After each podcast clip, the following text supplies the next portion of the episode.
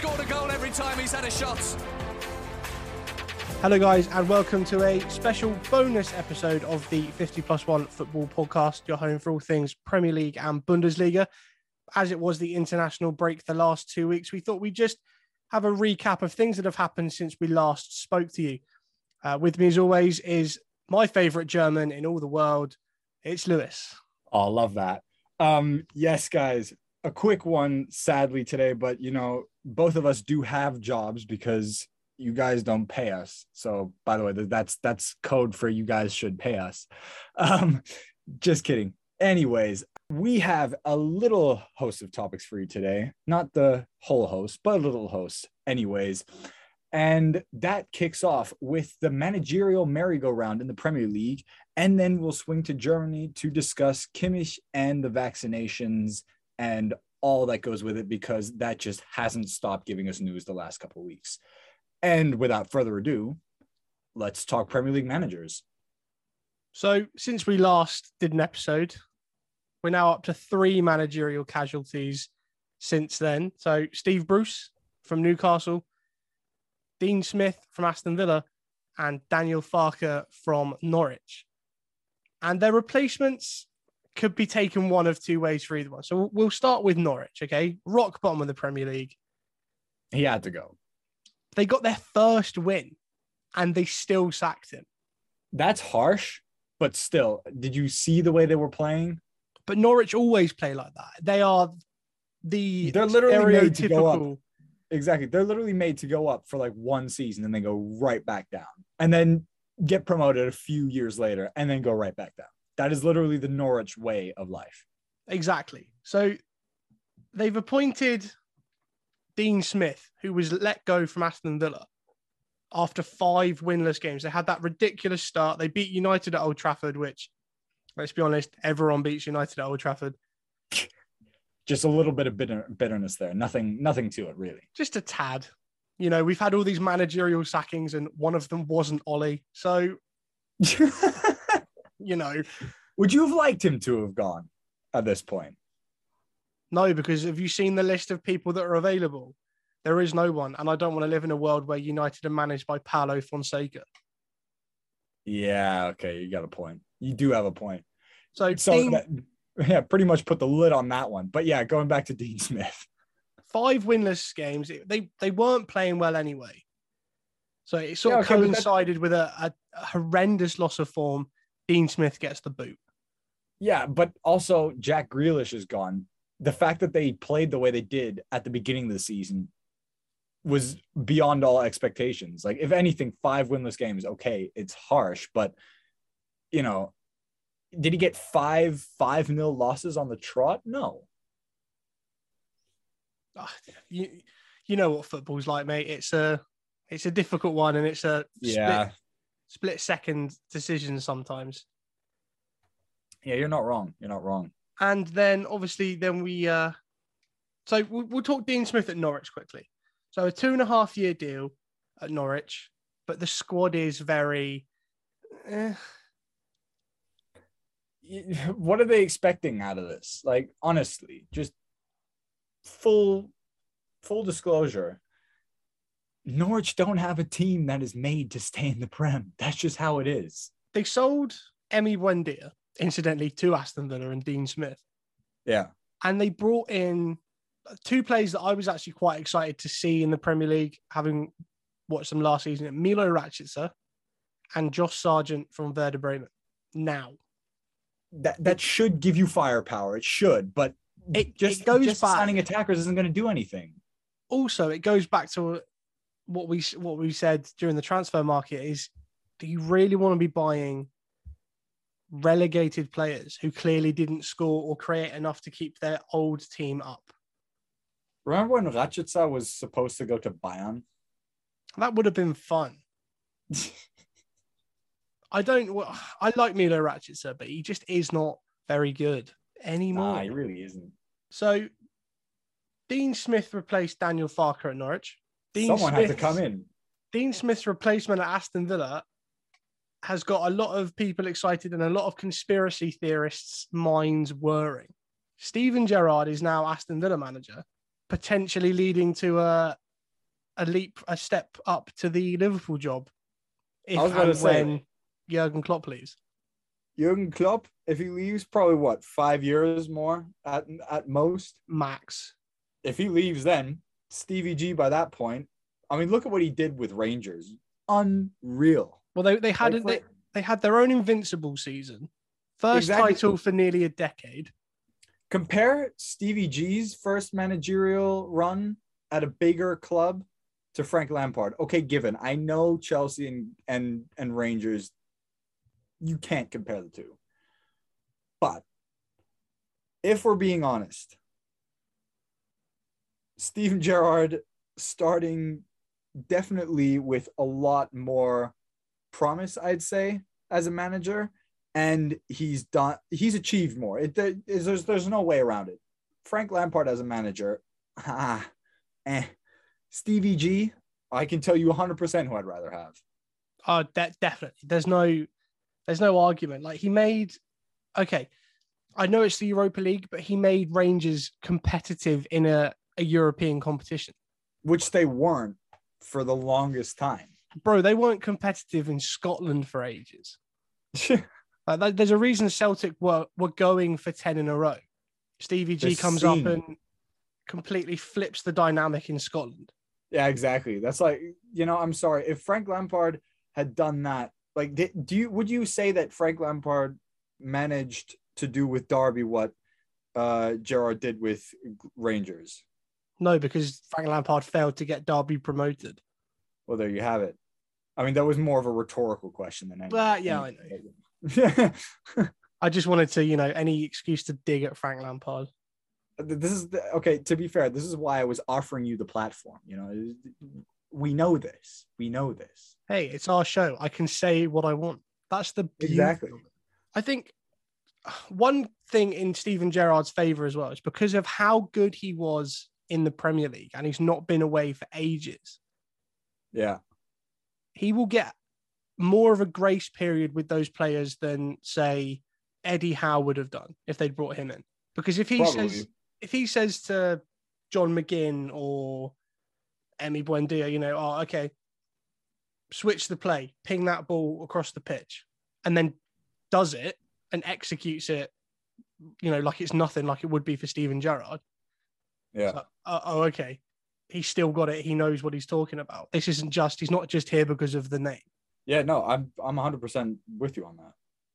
I th- I'd say he definitely has like he has the best starting. He he has the be- he has the best conditions to start a job in the Premier League that you could possibly want for someone in his position at his age, at his point, and at that point in his own coaching career. Because I'd argue he doesn't. He's not under as much pressure because Aston Villa are, you know, they're down on their luck at the minute. They're down on form. And Steven Gerrard is coming in having done something very, very big with Rangers, but he's still at the beginning. So it's more of a fact of unbelievable that he's done this at Rangers. Maybe he can do it in the Premier League. Not he's done this at Rangers. He needs to do this with Villa in the Premier League. Do you know what I mean? No, I, I know. I mean, I get what you're saying. And the only thing with Villa would be the form and the run that they're currently on. But that's why you change a manager to have that flip, that split, Spark. Yeah. like that new spark. And just while I've remembered it, that one more thing on Dean Smith before we talk Eddie Howe quickly is that he dealt with Jack Grealish for years. He could probably do a similar thing for Todd Cantwell because they're both very similar in like attitude wise. They're both a bit of a dick. but when they play really well, They're on the money. Yeah. exactly. So that could be, you know, like a, a revitalizing factor for Todd Cantwell. Oh, 100%. Let's quickly talk Eddie Howe because Jesus. If you Of were a Newcastle the fan- if you were a Newcastle fan, you had all the you hype. jump off the you jump off the Tyne Bridge, wouldn't you? You just would. It's a it's an uninspired, frankly, quite boring appointment of Eddie Howe. And we said this when they were looking at oh, God, what's his name? When they were looking at Unai Emery Yeah. and he turned them down. It's not a case of we'll go and get the best manager. It is a case of we'll go and get the best manager that will join us. I mean, Because you can have all that money, you can have all that financial backing, and oh, Mike Ashley's gone. That squad is still terrible. not only is the squad terrible, but the management is, for lack of a better word, in disarray. They have no idea how to run a football club. They've just taken bags and bags of money, thrown it at the club, and said, that should do. But you can't, that's like setting money in front of a child and telling them, be smart with this money. Don't spend it all in one go and make something of yourself with this money. That child is just going to run off to the nearest uh, to the nearest candy store and go, hmm, I'm gonna spend a bunch of this money on the sweets my parents won't buy me, and then blow it all on stuff that it doesn't need. It's the it's the it's the exact same thing. They're gonna blow it on a bunch of players that don't gel. It's gonna be at most or at best a situation like PSG where you have a bunch of stars that don't click, and it becomes an unmanageable team you know, it, they said it in the Bayern documentary best. Oliver Kahn said, you can throw as much money as you want at a club. It'll only get you so far. You cannot buy a winning mentality. That's why PSG and Man City haven't won the Champions League. You can win all the national titles you want. At the end of the day, every club, every top club in Europe is going for that Champions League. And you you can't buy all the components needed to make it to that level you need that winning mentality. And it's the same thing here, where Newcastle are like, you know, we're going to make a massive, and we're going to make another top six club out of Newcastle. You can't buy a winning mentality. You can't buy team cohesion. You can't buy a manager having the dressing room. That all is subjective, and you need it to actually come together with the people actually doing the work on the pitch because you can't tell the players here i'm going to give you money pay the other guy to like you that's not how it works otherwise every team would be doing it Yeah, that it's it's not the winning formula for football, is it? Throwing money at the No. problem. So before we move on to mm, a, a touchy subject with uh, you and the rest of Germany, Eddie Howe and Dean Smith, both in clubs in the bottom three, both destined to go down. i mean at least uh, unless dean smith has got some ace up his sleeve i don't see how he's going to turn that around It's difficult, isn't it? Even for a manager really is like Dean Smith, who you know worked wonders with Aston Villa. exactly and eddie howe i mean i just said it he's des- he's predestined that that that squad is terrible the best thing is if they go down as you've said before in previous episodes there is a spending cap Oh, it'd be great to see them down there in the championship because I would I would wager that they wouldn't come back up first time of asking. No. And then the Saudi backing is going to be looking at it like, how long do we continue to throw money at a club that's in the second division? I don't know how much patience they've really got. yeah, probably not a lot. So we'll leave that there and uh, probably be proven wrong by Eddie Howe when he inevitably wins his first game at the weekend. And then goes on to lose the next 10. when he inevitably beats Brentford on Saturday or tomorrow at the time of recording, and uh, Monday we have to eat humble pie. Oh, Jesus. I'm not looking forward to it. So, come on, let's talk. Well, I, what, what would you? I, I'm speechless. Kimmich, he got, uh, he he did say he was unvaccinated. Then Niklas Süle tests positive, so he, as a first contact, has to go into quarantine. Then he gets out.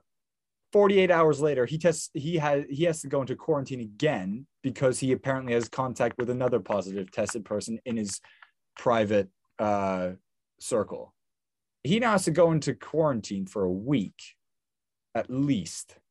Whereas if he was vaccinated, he could test out of it in five days. I suppose the good thing is that Bayern have already qualified from their Champions League group, so that game midweek doesn't really.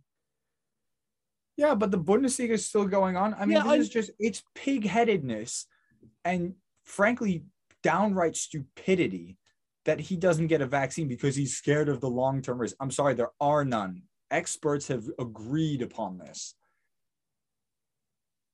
Like at this point, it's just so, so egotistical about like it's just it it is just so stupid.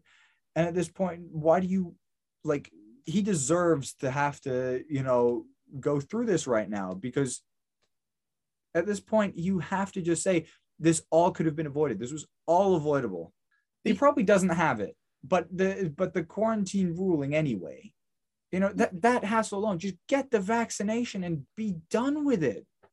So what what do you think of the other three in the Bayern squad that are apparently so you've got uh, Joshua Kimmich, Serge Gnabry, Eric Maxim Choupo-Moting, and the one that surprised both of us actually, Jamal Musiala. Well, here's the thing. Jamal Musiala, we don't know for sure who hasn't been vaccinated. Apparently, Serge Gnabry hasn't been vaccinated, but he uh, recovered from COVID. But the problem is that was already more than six months gone. So technically, he also needs to get vaccinated. I I don't know how much like I I don't know for sure who of the who of that trio is actually not vaccinated and who is. Apparently, they're all three of them not vaccinated. I don't know, but it it is beyond. I I can't fathom why you wouldn't get a vaccine at this point. It is unbelievable.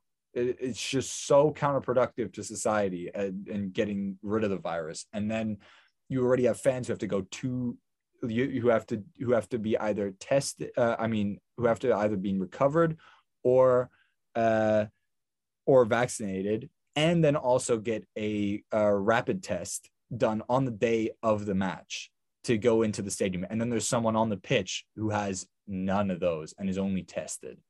That's ridiculous to me you know, Austria today have announced that they're doing a full mandatory vaccination pro- uh, process now. You have to be vaccinated to do anything.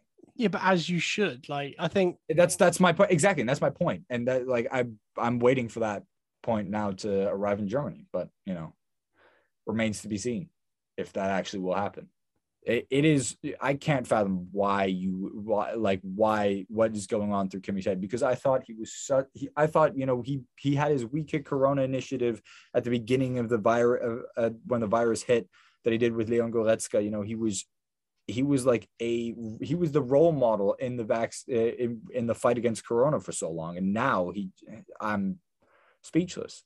I was going to say it's like like we said a couple of weeks ago it's it's given anti-vax groups in Germany the excuse to go, yeah, but Joshua Kimmich hasn't had the vaccine. Let's all be hmm. like Bayern and Germany star Joshua exactly. Kimmich and not get the vaccine. And it's it's so counterproductive. And he he's he says he personally doesn't want to have the vac he personally doesn't want to have the vaccine, but other people he says whoever wants it should have it and that's just a nice way of saying you know i'm against the vaccine but don't you know try and say that i'm an anti-vaxxer or anything like yeah it doesn't he know he should have known what he was going what waves that that was going to make. He should have known. Yeah it, it should have been clearly obvious to to everyone involved. It should have been i'm i'm i'm i'm lost. I'm it's beyond words for me I, I don't really know what what do you think it should be mandatory for all football players?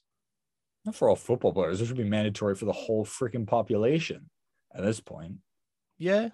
It's, it's a difficult one because you've always got the it's the right to yeah your own body and stuff and th- that's that's the thing it's it is a contentious issue my that's my personal view on it is that everyone should it should be mandatory for everyone to have the vaccine i realize that it's a lot easier said than done and that you know there's a legal process that is involved. But at the end of the day, you're not going to get out of this pandemic without having everyone vaccinated. Nice. Simple as. Especially with the state that Germany's now in. Yeah, fourth wave, round of new round of lockdown coming next week, probably. Fun Should times fun. for everyone involved. Yeah. Anyway, on that somber note, we have full match week coming up, which international football sucks. There's now not another one till March. Thank God. Yeah, actually, though, can't wait for that. Kicking off with Augsburg Bayern Friday night, tonight at the time of recording. Yeah. So we'll see if a Kimmichless Bayern can handle Augsburg? I think we all know the answer to that question. Yes, they can. Let's hope anyway. But as always, don't forget to like, share, and subscribe to AT Sports News on Facebook, Instagram, and Twitter. And also follow us on Spotify, Google Podcasts, and Apple Podcasts under the 50 plus one football podcast, your home for all things Premier League, Bundesliga, and Champions League. We appreciate appreciate you guys ever so much. And we're very sorry that we've had a silence on the airwaves. Sometimes the job must uh, go first. But thank you very much for listening, guys. Keep calm. Love the beautiful game.